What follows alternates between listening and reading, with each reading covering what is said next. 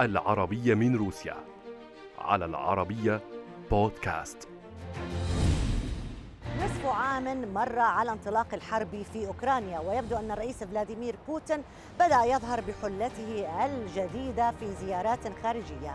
يستخدم بوتين الكثير من الاتفاقيات في الفترة الأخيرة مع دول بحر قزوين وغيرها من الدول في آسيا وإفريقيا بغية خلق نظام عالمي جديد متعدد الأقطاب. انصب اهتمام بوتين منذ توليه الحكم في الكرملين عام 2000 على النظام الأوراسي فالمشروع القيصري يربط موسكو بالدول الآسيوية والأوروبية والإفريقية ولكن أولا يربط موسكو مع دول الاتحاد السوفيتي السابق فهي بالطبع منطقة نفوذ خالصة لروسيا أمام التمدد الغربي. فكيف يمكن أن يكون المشهد العالمي الجديد؟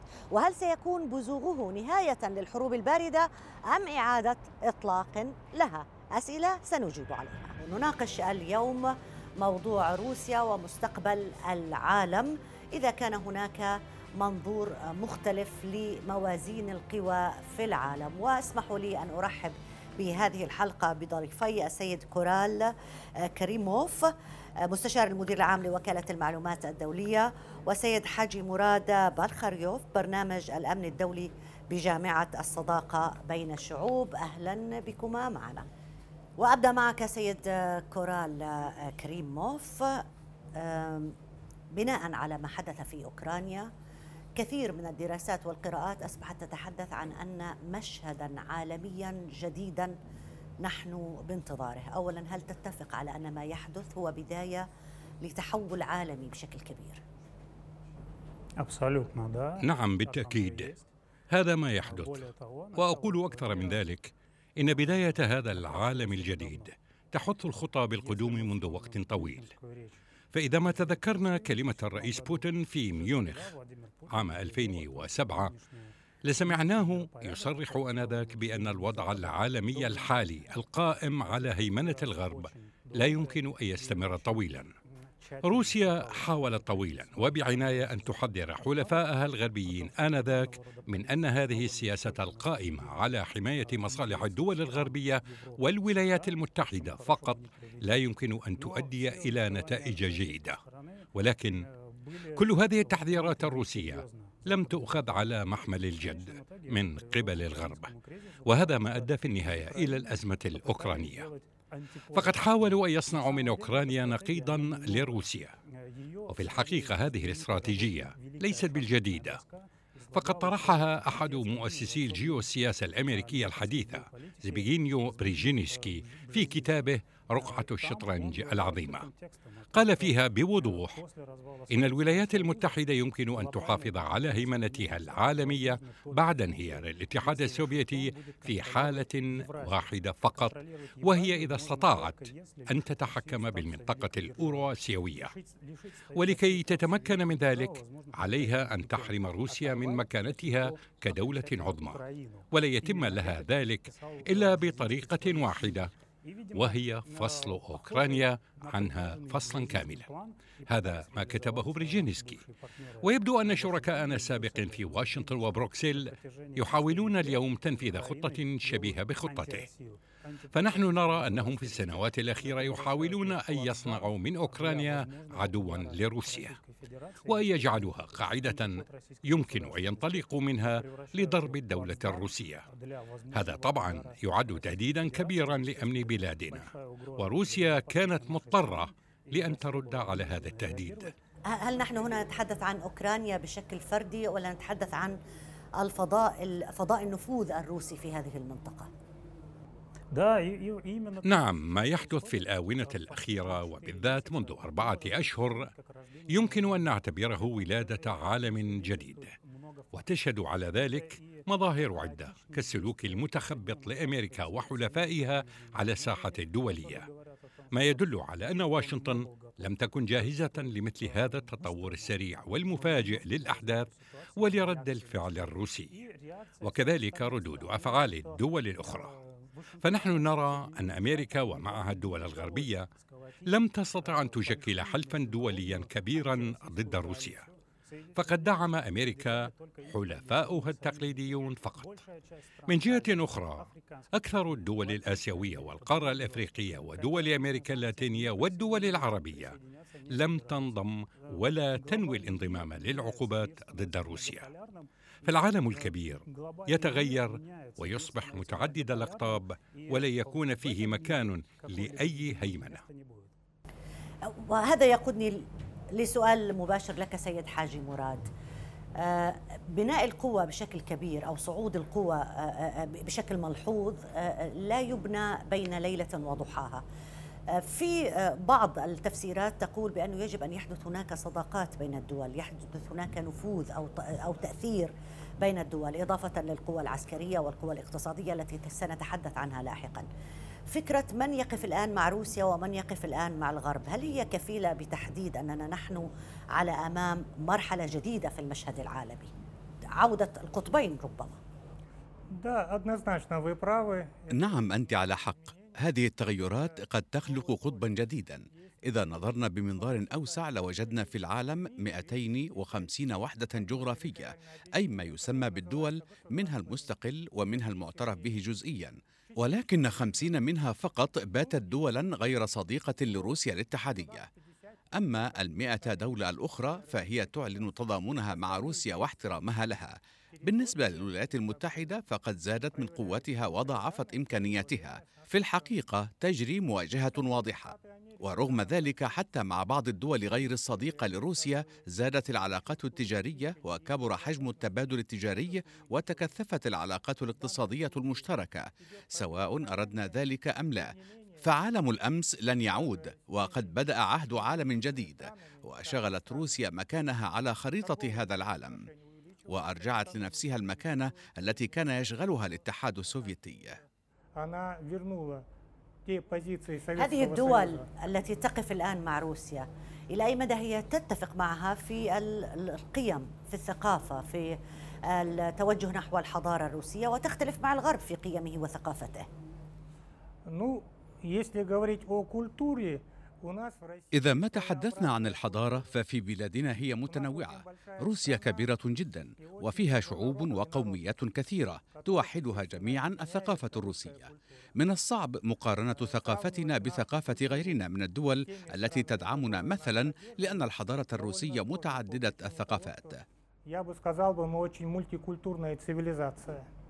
هناك فجوة كبيرة ما بين الولايات المتحدة الأمريكية وروسيا في ما يتعلق على الأقل بتكنولوجيا على الأقل بالمستوى الاقتصادي الآن. فكيف ستكون روسيا قطبا عالميا آه، مرة جديدة؟ هل بالتعاون مع الصين؟ هل بتشكيل تحالفات مع دول صغيرة متصاعدة أيضا تشعر بعدم الرضا عن السياسة الغربية؟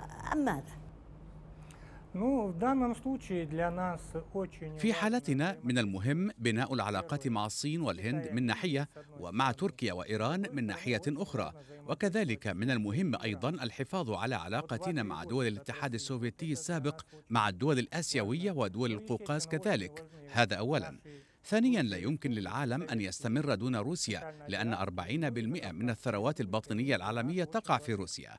حتى إذا تحدثنا عن التقنيات التكنولوجية الحديثة في أمريكا مثلا فمن الصعب إنتاجها دون مواد أولية. لذلك سواء أردنا أم لا فلا بد من التعاون والعمل مع روسيا. فيما يتعلق بقوة روسيا وهيبتها فإذا وقفت الولايات المتحدة والاتحاد السوفيتي وحتى كل الحضارة الغربية ضد روسيا لن تستطيع المواجهة. بالطبع روسيا قوية وعظيمة. وللأسف أصبحت أوكرانيا قاعدة للغرب في مواجهته المباشرة مع روسيا. أقول هذا بكل أسف. أه، سيد كورال هل هل تعتقد بأن أوكرانيا هي الملعب الذي سيتم فيه حسم المسألة إذا كنا سنعود إلى عالم القطبين أو سنبقى في عالم القطب الواحد؟ أوكرانيا هي التجربة؟ نحن لن نعود إلى عالم القطبين. العالم لا يمكن أن يتطور في إطار نظرية القطبين والحرب الباردة أثبتت ذلك. كما أن العالم لا يمكن أن يتطور في إطار القطب الواحد المتمثل بأمريكا أو أوروبا أو الحضارة الغربية. وأحداث اليوم تبين ذلك كما يبينه التاريخ الحديث الذي يؤكد كما يؤكد تاريخ القرون الوسطى أن العالم والحضارة العالمية يتطوران ضمن تعاون وتوافق منسجم. بين الدول. لا يمكن تقسيم العالم إلى قطبين اليوم. هناك قوى ضخمة تكبر وقد أشرتم إليها وهي الصين والهند ودول جنوب شرق آسيا. أمس احتفلت منظمة ضخمة آسيان بعيد ميلادها الخامس والخمسين وهي منظمة دول جنوب شرقي آسيا. إنها أكبر من الاتحاد الأوروبي. لدينا الاتحاد الأوروبي والولايات المتحدة وكذلك أمريكا اللاتينية الكبيرة. ولدينا أيضا أكثر القارة نشاطا وديناميكية في التطور إنها أفريقيا. حتى إذا أردنا فمن المنطلق الاقتصادي ومن ناحية التطور الحضاري العالمي لن يحدث ذلك. تعدد للأقطاب أو تعدد لل... القوى المهيمنة على العالم. نعم هي باتت مؤثرة اليوم. انظري إلى التغيرات التي تحدث في الشرق الأوسط. فإذا كان الدور الرئيسي سياسيا في هذه المنطقة كان للولايات المتحدة من قبل. نرى اليوم إثر زيارة بايدن أن هذه الدول تختار سياسة وطنية ذات سيادة أو على الأقل سياسة خارجية مستقلة. نشاهد ذلك في جميع القرارات التي تتخذها دول الخليج العربي أو على سبيل المثال أكبر الدول العربية مصر أو التعاون بين روسيا وتركيا التي تدخل في حلف الناتو ولكنها لم تنضم للعقوبات على روسيا وإيران التي لم تعد تكترث للضغط الأمريكي. كما كنا نرى منذ خمسة عشر عاما أيام بوش وأحمد نيجاد وهذا ينطبق على أفريقيا أيضا بعد زيارتي وزير الخارجية الروسي. سيرجي لافروف إلى هذه القارة. زارها جوزيف بوريل الممثل السامي للاتحاد الأوروبي للشؤون الخارجية وكذلك الرئيس الفرنسي ماكرون. ويزورها الآن أنتون بلينكن وزير الخارجية الأمريكي.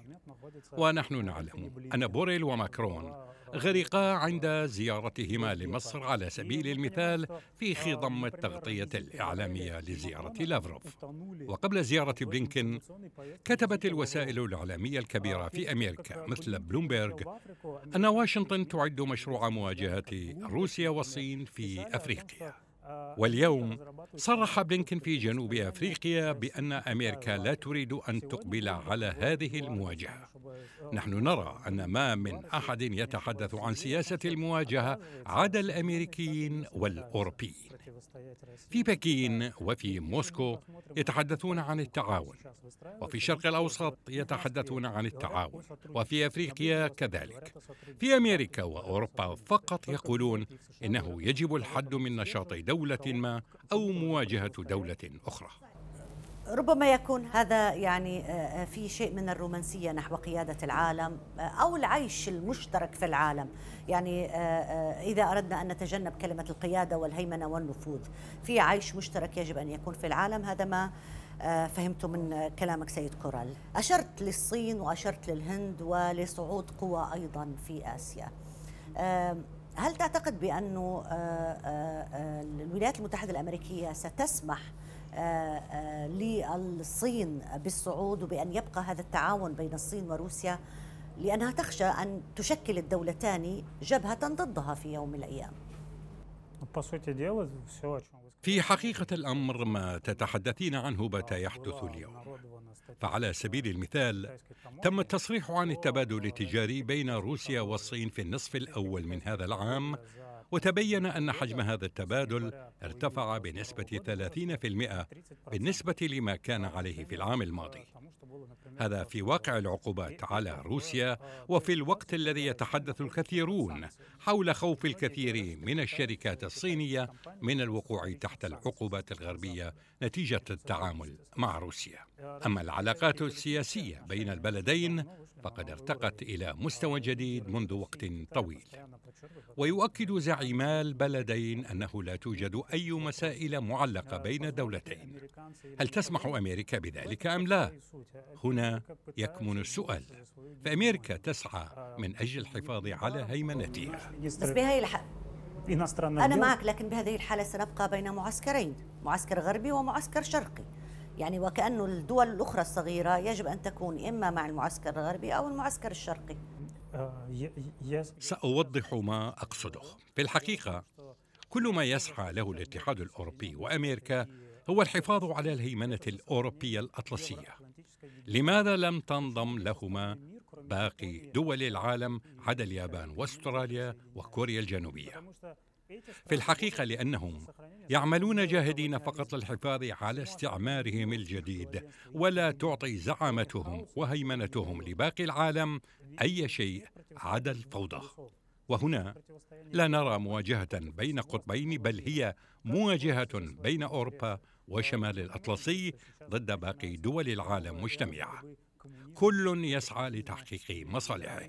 ولكن لا يمكننا القول هنا إنه صراع بين النظامين الشيوعي والرأسمالي أو بين الليبرالية والاشتراكية أو ما شابه ذلك. لا. فروسيا تسعى لتحقيق مصالحها الوطنية والصين تسعى لتحقيق مصالحها الوطنية وكذلك الهند وباقي الدول.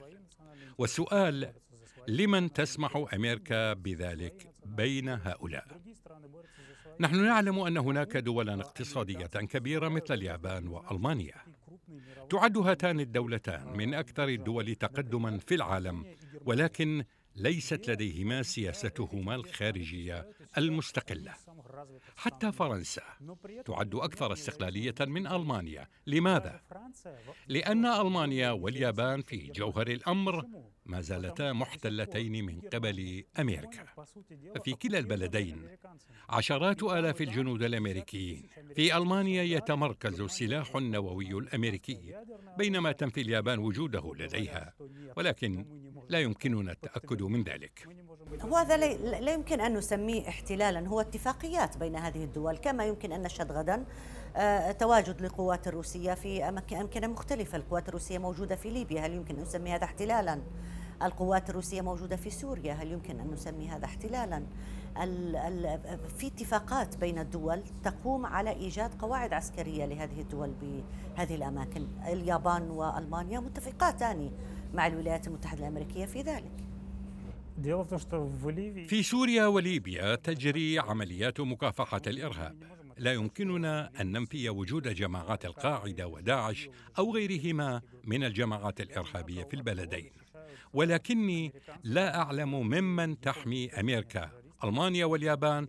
بالتأكيد لا تحميهما من القاعدة أو داعش. لا قواعد عسكرية. القاعدة القاعدة قواعد عسكرية ليس تواجد جنود قواعد عسكرية ثابتة في في الدول. هذا بحكم التاريخ. دول ذات علاقات متميزة في إيجاد لقواعد أمريكية في اتفاقيات لإيجاد قواعد فيها. كما الحال مع من يهدد هذه الدول؟ فأنا لا أدرك من يهدد ألمانيا اليوم مثلا. ألمانيا حققت ما كانت تريد تحقيقه في أوروبا. فالقارة كاملة تعتمد عليها اقتصاديا. روسيا كانت على الدوام. تريد أن تبني علاقات جيدة مع ألمانيا. لا يفهم شيئا في السياسة العالمية من يقول إن روسيا تهدد ألمانيا. ولا أعلم كذلك من يهدد اليابان. ولكن رغم ذلك القواعد العسكرية الأمريكية والتابعة لحلف الناتو موجودة في أوروبا وهي تتقدم باستمرار نحو حدودنا. وفي آسيا نرى أن أمريكا تستفز الصين بشكل دائم ومعها حلفاؤها. لماذا سافرت نانسي بيلوسي على سبيل المثال إلى تايوان؟ كيف يمكن لروسيا مواجهة ذلك؟ وسؤالي لك سيد حاجي مراد. كيف يمكن لروسيا مواجهة هذا النفوذ الموجود على الأرض أصلا في قواعد عسكرية أمريكية في كثير من دول العالم بحيث تصبح روسيا ندا للولايات المتحدة الأمريكية في, في التغير في المشهد العالمي. إذا عرفنا تاريخ بلدنا وتاريخ تطور الحضارة الغربية لن يفاجئنا أبدا ما يحدث اليوم فالمواجهة بدأت منذ عام 1450 أي عند انقسام الكنيسة. لذلك يمكن القول لو كانت روسيا غير قادرة على المواجهة لما كانت موجودة اليوم. فالحضارة الغربية إذا أردنا ذلك أم لا فهي حضارة حاولت نشر ديمقراطيتنا بحد السيف. حتى في القرون الماضية حاول السلطان صلاح الدين وضع حد لها عام 1187 وأنهى هذه العملية السلطان سليمان عام 1480 ولكن رغم ذلك استمر الغرب في سعيه بجميع الطرق الاقتصادية والسياسية والعسكرية. الامر اذا ليس جديدا بالنسبه لنا فروسيا قادره على الصمود ولو كانت تخشى المواجهه لما اقبلت عليها هذا مع العلم انها مجبره عليها ويجب ان نعترف بمقدره رئيسنا الرئيس رجل رياضي في مجال الفنون القتاليه فمن صفاته الا يخاف من اي تهديد او ضغط من اي جهه كانت от какого-то политического давления или еще чего-то, ну тут как бы думать про это не приходится. وهو رجل يستخدم البراغماتية كثيرا أيضا في آه، آه، علاقاته مع الدول هل ما العلاقات روسيا مع الدول الصديقة لها يمكن أن ترقى لمستوى التحالف سيد كورال ولا هي علاقات صداقة فقط علاقات تعاون مشترك تعاون اقتصادي تعاون ثنائي أم هي تحالف يمكن لهذه الدول أن تقف مع روسيا في حال تعرضت روسيا لأي آه، مثبط تجاه عودة مكانتها إلى ما كانت عليه قبل سقوط الاتحاد السوفيتي روسيا من الناحية العسكرية دولة مكتفية بذاتها وهي تملك السلاح النووي الذي يحميها من أي تهديد أو هجوم خارجي. أما القول بإمكانية روسيا بناء نظام تحالفات واتحادات معينة فهي لا تسعى لذلك. لنأخذ علاقتنا مع الصين مثلا. فهي لا تعد تحالفا رغم ارتقاء هذه العلاقات إلى أعلى المستويات. ولكن برأي كلتي الدولتين أنهما من حاجة لتشكيل تحالف روسي صيني. ومثال ذلك أيضا تركيا وهي عضو في الناتو. ولكنها رغم ذلك تساعد روسيا في الالتفاف حول العقوبات التي فرضتها دول أعضاء في هذا الحلف. ولعلنا نستطيع القول إن الدولتين حليفتان من الناحية الاقتصادية. فروسيا تقدم لتركيا الغاز بأسعار أرخص مما تقدمه لأوروبا وتبني فيها محطة كهرونووية كما تبيعها النفط وتنمو العلاقات التجارية بين البلدين وتعمل الشركات التركية في روسيا. روسيا تقترح بناء مثل هذه العلاقات مع الدول الأخرى بل ونقلها. إلى المستوى العالمي. على سبيل المثال بوساطة منظمة شنغهاي للتعاون أو منظمة بريكس ودول كثيرة ترغب بالانضمام إلى هذه المنظمات الدولية وفي الشرق الأوسط هناك دول ترغب في أن تصبح جزءا من هذه المنظمات. لا يحتاج العالم إلى تحالفات بل إلى علاقات تعاون ومشاركة متساوية الحقوق باحترام متبادل. الأحلاف تشكل ضد أحد ما وروسيا لا تنوي الوقوف ضد الغرب. نعم هناك مشكلات معينة بين الجهتين وهي تستمر مئتي عام. أوكرانيا مثلا. ما هي نقطة الخلاف الرئيسية بين روسيا والغرب؟ روسيا لا تعلم احدا كيف يجب أن يعيش. فهي لا تقتحم دولا وتقول لها يجب أن تعيشوا كما نعيش نحن أو كما نقول لكم. روسيا تقول نحن نرغب ببناء علاقات معكم. تعالوا لنجلس ونرى ماذا يمكن أن نقدم لبعضنا. بماذا يمكن أن نفيد بعضنا البعض؟ الغرب يقول إن لم تكونوا معنا فنحن ضدكم وسنعمل ما نستطيع عمله لإخضاعكم وإلا سنقضي عليكم. وفي الثلاثين سنة الأخيرة عندما أصبح العالم أحادي القطب رأينا ذلك في دول ومناطق مختلفة بدءا من يوغوسلافيا ونهاية بأوكرانيا اليوم. لو افترضنا أن انتصرت روسيا في هذه العملية العسكرية هل ستتوقف الولايات المتحدة الأمريكية عند هذه النقطة؟ البعض يظن بأنه لا قد يكون هناك محاولات استفزاز آه، حسب التوصيف الروسي في أماكن أخرى هل هذا يعني أنه, أنه, أن روسيا ستبقى يعني آه، آه، تحارب لنقل في فضائها من أجل إثبات وجهة نظرها؟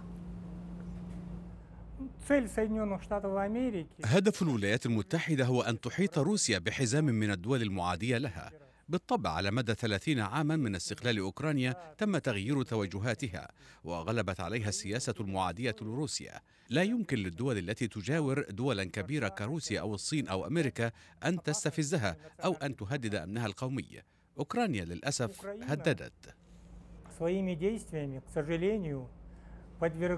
بس هذا بموافقة الرئيس الأوكراني الحالي يعني لم يجبره أحد على أن يكون غربيا في توجهاته وأفكاره. لم يجبره أحد على أن يطلب بالانضمام للاتحاد الأوروبي أو الناتو.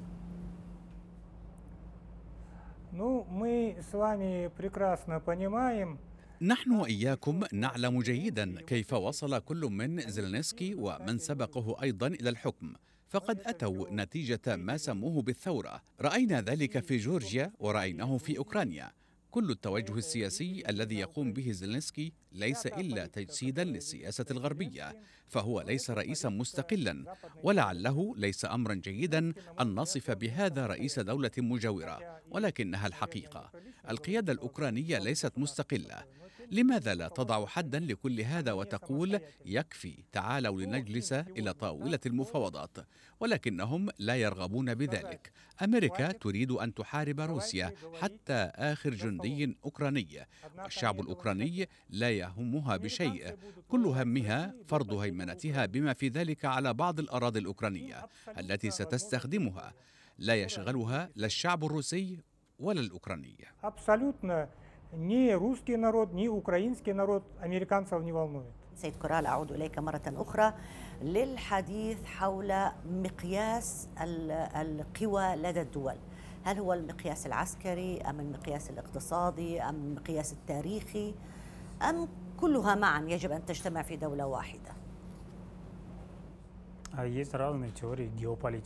هناك نظريات مختلفة في العلوم الجيوسياسية إحداها تقول إنه لابد أن تكون لديك القدرة على استباق التهديدات والأخطار الموجهة لك من الخارج لتعتبر دولة عظمى. وتقول أخرى: كي تصبح دولة عظمى لابد من نشر نفوذك الاقتصادي على المناطق المجاورة. أما الثالثة فتتحدث عن ضرورة بناء تحالفات داعمة من الدول المجاورة والبعيدة. وما نراه في القرن الأخير أي بعد الحرب العالمية الأولى والحقيقة هذا أمر كان دائما وما زال أن الصراع يدور حول الثروات الطبيعية. حاربت الدول دائما من أجل الأراضي ومن أجل الثروات وبهدف السيطرة على مجال لتسويق منتجاتها. ثم حاربت الدول من أجل النفط والغاز. واليوم من جديد تتصارع لفرض نفوذها الاقتصادي والسيطرة على الطرق التجارية.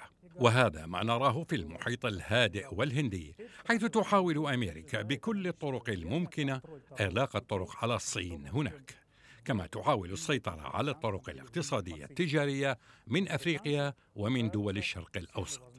وفي آسيا في شمال المحيط الهادئ. ويحدث الأمر نفسه كما قال السيد حاجي مراد في أوروبا حيث تجري في واقع الأمر عملية حصار روسيا. فبماذا بدأت الأزمة الأوكرانية في جوهرها؟ تعالوا لنرى لو تضامنت إمكانيات أوروبا التقنية والمالية مع المقدرات والثروات في روسيا ومع إمكانيات التصنيع لدى الصين وبنت هذه الجهات الثلاث حسب تشكيلة الشمال والجنوب وليس الغرب والشرق لسقطت أمريكا في لوحة الاقتصاد العالمي. جميعنا يذكر كيف أصبحت أمريكا زعيمة عالمية اقتصاديا. حدث ذلك نتيجة حربين عالميتين. حصلت بعدها على رأس المال الكبير بوساطة التصنيع العسكري عندما مدت بصناعاتها كلا الطرفين المتحاربين. وفي الحرب العالمية الثانية عندما صحيح ولكن لا يمكن فقط القول آه، بسبب حربين العالميتين. بقيت الولايات المتحدة الأمريكية الأكثر تقدما تكنولوجيا على مستوى العالم والأكثر أو الأكبر اقتصاد في العالم والأكبر الأكثر تسليحا في العالم. قوة السلاح الأمريكية كبيرة جدا. يعني هناك عوامل أخرى أيضا ليست تاريخية إنما بنت عليها الولايات المتحدة الأمريكية لتبقى في مكانتها. في مقارنة سريعة مع الوضع الروسي كيف ممكن نشوف؟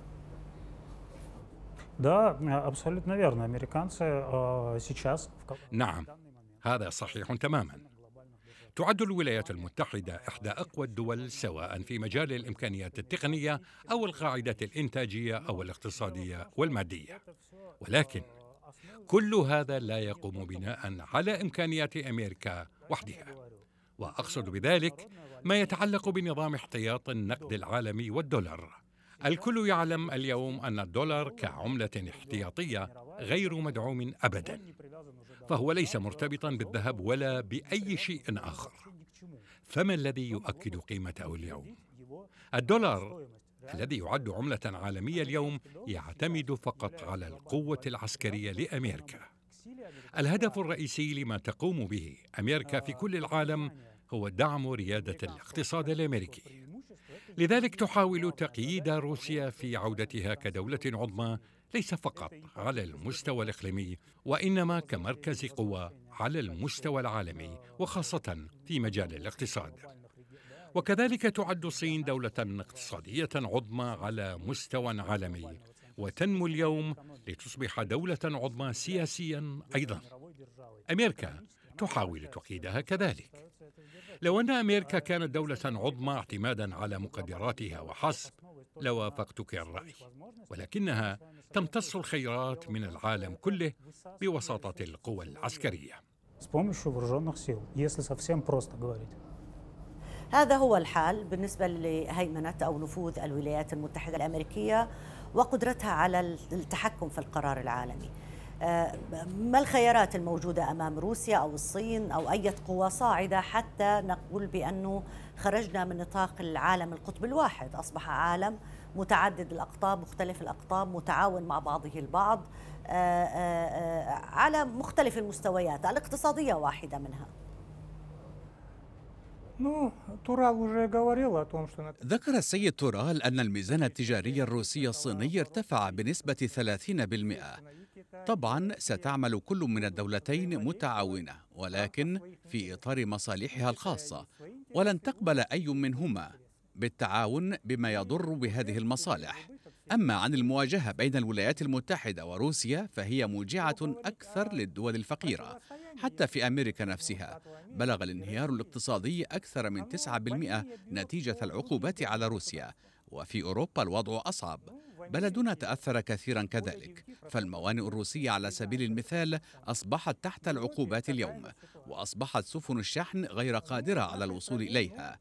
نتيجة لذلك لا يمكننا تصدير الحبوب والأسمدة وغيرها ولا يمكن للدول التي تحتاج هذه المنتجات أن تحصل عليها. روسيا تعد الدولة الأولى في مجال تصدير الحبوب فبيدها 20% من سوق الحبوب وما يزيد على 13% من سوق الأسمدة. فعدم مشاركة روسيا في التجارة العالمية يؤدي طبعا إلى ارتفاع أسعار هذه المواد. بلغ سعر طن القمح اليوم 400 دولار وسعر طن الأسمدة الكيماوية أكثر من 800 ألف دولار. الدول الفقيرة لا يمكنها أن تشتري بهذه الأسعار بما فيها دول الشرق الأوسط وأفريقيا. الغرب يتهم روسيا بأنها هي التي أوصلت العالم لهذه المرحلة من نقص الغذاء من نقص الإمدادات من ارتفاع الأسعار. يعني العملية العسكرية الروسية في أوكرانيا هي السبب وليست الإجراءات الغربية. الغرب بطبيعة الحال يسير ماضيا بحملته الإعلامية التضليلية. ولكن من يعيق أي دولة أو شركة أن تشتري الأسمدة مثلا من روسيا وتنقلها حيث تشاء. هنا لا عائق لديهم ولكنهم يخشون العقوبات. والشركات الناقلة أيضا تخشى العقوبات فتوقفت عن النقل من وإلى روسيا. يجب فصل السياسة عن الاقتصاد. تحاوروا ما شئتم في ساحات السياسة ولكن لا تدخلوا في هذه المواجهة التجارة والاقتصاد. إذ نتيجة لذلك تعاني دول أخرى. نتيجة هذا الصراع بين روسيا والغرب لا تحصل مصر على الحبوب من روسيا وكذلك سائر الدول العربية ومعها تركيا ومن ثم إندونيسيا. إذا ما انتقلنا إلى آسيا جميع هذه الدول ستبقى دون قمح وبالتالي ستجوع لا يجب ان يقتصر تفكيرنا على هيمنه امريكا او روسيا والصين بل يجب النظر الى هذه الدول التي ستعاني شعوبها معاناه كبيره كبيرة جراء ما يجري الأرض واحدة ويجب توفير سبل العيش للجميع Земля одна, и, соответственно, надо всем уживаться.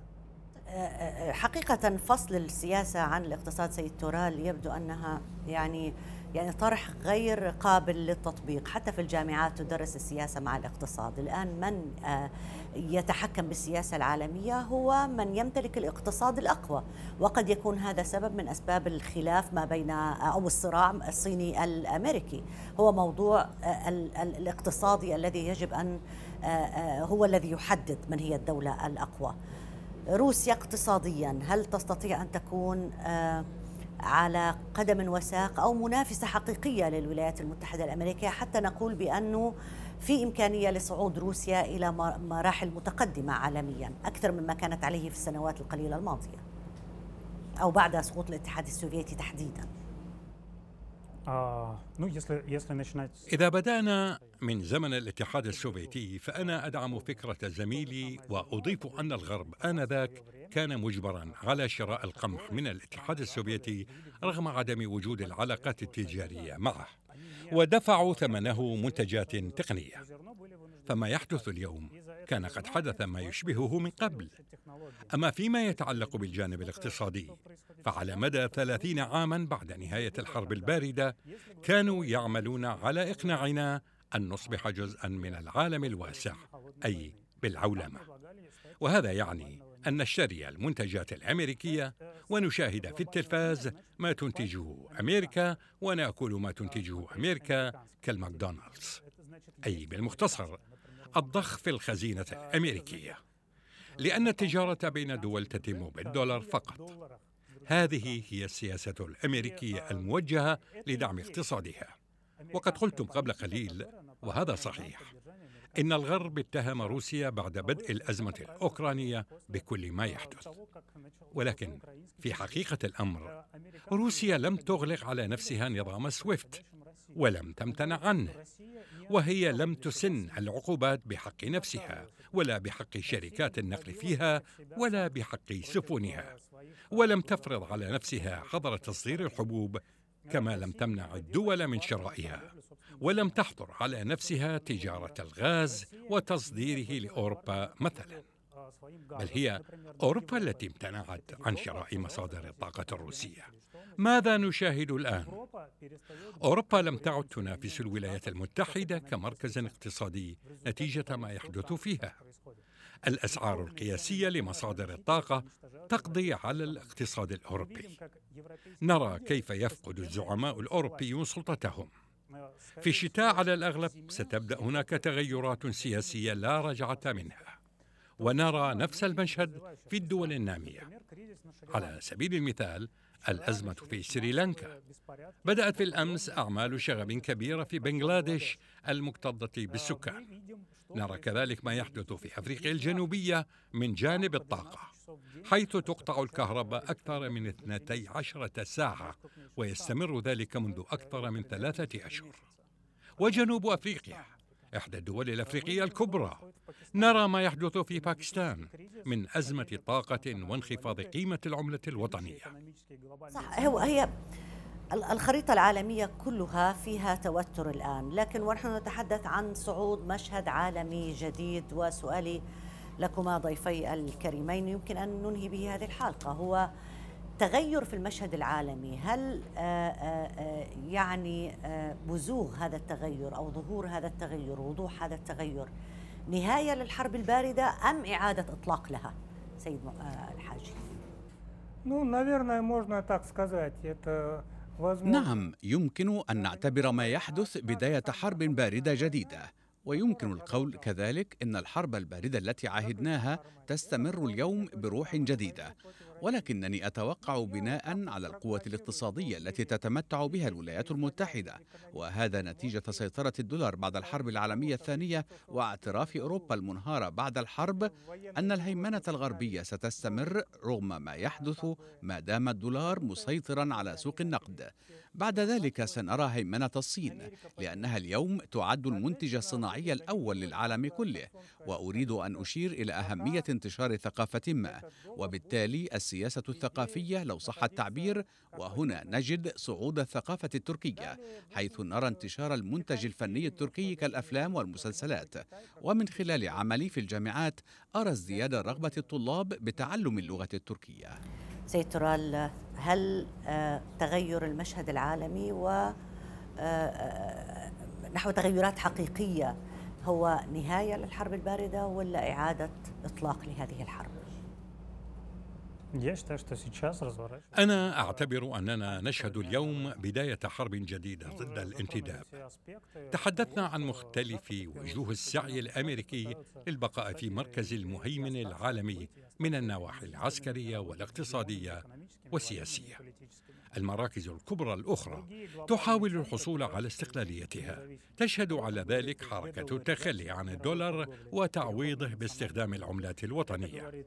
ويشهد على ذلك أيضا الامتناع عن بيع المواد الرئيسية كمصادر الطاقة من نفط وغاز وغيرهما ومثلهما الحبوب مقابل الدولار. وتشهد على ذلك حركة التنمية الصناعية الوطنية. ففي روسيا مثلا انبعثت للحياة من جديد صناعة السيارات والطائرات وتطور الدراسات والتصنيع في مجال الفضاء. يمكن أن تعتد بنفسها في هذه المجالات دول معدودة. نتيجة هذا كله لا تجد أمريكا دعما شاملا لا في آسيا ولا في الشرق الأوسط ولا في أمريكا اللاتينية أو أفريقيا. لا يريد أحد أن يضحي من أجل سياسة الانتداب وهيمنة الغرب والولايات المتحدة. لذلك أرى المعركة اليوم معركة ضد نظام الانتداب الجديد الذي فرضه الغرب والأمريكيون. ولا أعتقد أن حربا باردة ستبدأ لأن الغرب أصبح في أقلية. وطبعا هذه قراءة روسية في الأحداث الحاصلة حاليا سيد تورال كاريموف مستشار المدير العام لوكالة المعلومات الدولية. ألف شكر لك على المشاركة معنا. سيد حاجي مراد بارقريوف برنامج الأمن الدولي بجامعة الصداقة بين الشعوب شكرا جزيلا لك على المشاركة معنا. انتهت هذه الحلقة من استوديو العربية في موسكو. إلى اللقاء.